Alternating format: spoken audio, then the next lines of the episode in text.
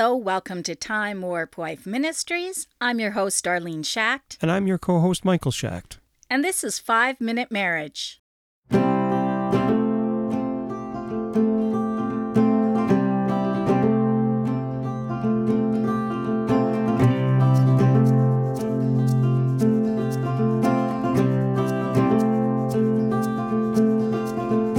Today's Bible verse comes from 1 Thessalonians chapter 5, verse 11. Wherefore comfort yourselves together and edify one another, even as also ye do. Okay, so our marriage prayer today is about building up each other up or edifying one another. And on that note, I thought I wanted to read a little portion of my book, The Ultimate Marriage Vow. In one of the chapters that we have, let me see what chapter this is actually. Uh, chapter 21, called To. Oh, wait, so that one hasn't hasn't come out yet. This book? Well, no, the book has come out, but you haven't gone over chapter 21 yet. 'cause No, not yet. I haven't gone up to, that's the last day. That's the I last think. day, yeah. So you're at what, about 12 now, I think? Yeah. Today? Yep. Okay. I think Sorry. I'm at 13 today, if I remember right. Yeah, I think I'm on. We're on. Somewhere there. Yeah, we're on day 13. So if you can join our marriage challenge. All right. So what I wanted, I just want to read a portion of it because this kind of speaks to women, but I'm sure that the men can glean a lot from it too. There's a lot of weight on men's shoulders, at least most men I know. When they aren't facing deadlines at work, they're dealing with the spiritual and financial responsibilities that come with leading a family. And so while they might appear to have everything under control, most of our husbands would not only appreciate encouragement from us, they would benefit. What am I reading? They would benefit from it. Encouragement is a powerful force. It's the cheer at the end of a race that gives a runner that final push to the finish. It's the nurturing of a parent that instills confidence in their child. It's the words of a spouse who inspires us to grow in God's grace. To encourage someone is to instill courage in them. It's more than a compliment, it's a steady reminder that God's on their side, that He is their power and strength, and that all things work out for good to those who are in Christ Jesus.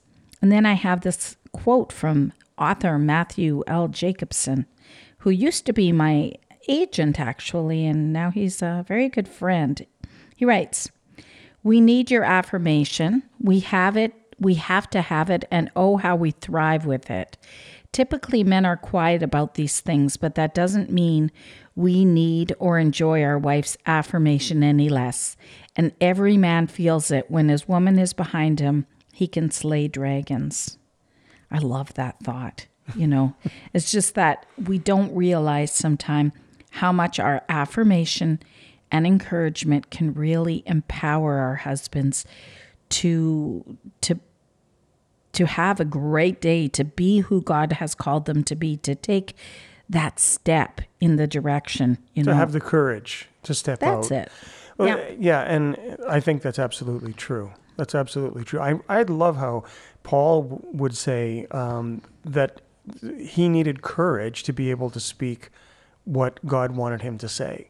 Mm-hmm. You know, and I thought, oh, that's so cool that that he, you know, he he would say that that takes courage to be able to to stand and speak to people and know that it's directly from God and not himself.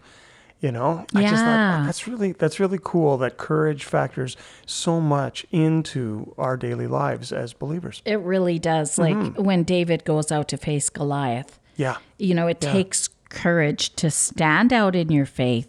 It takes that courage, and it's so good when we have someone else beside us. We're very blessed to have that partner that's encouraging us along the way. And to encourage again means to instill courage in someone. Yeah. So while we're talking about, you know, that courage, we have to remember that we have the potential to instill courage in each other Yes. as a married couple, and that's really We have the beautiful thing. opportunity and we should take it.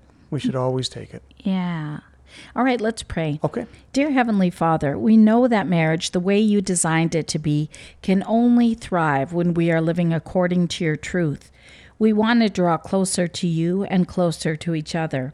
We've been together for a while, but we're two different people who do things in very different ways. And so we ask that you teach us to love as Christ loved us and gave himself for his church.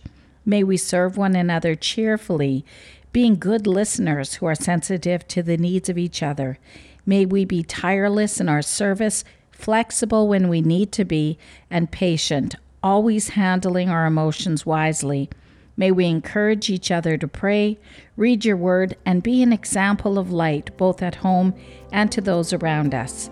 In the name of Jesus, we pray. Amen. Amen.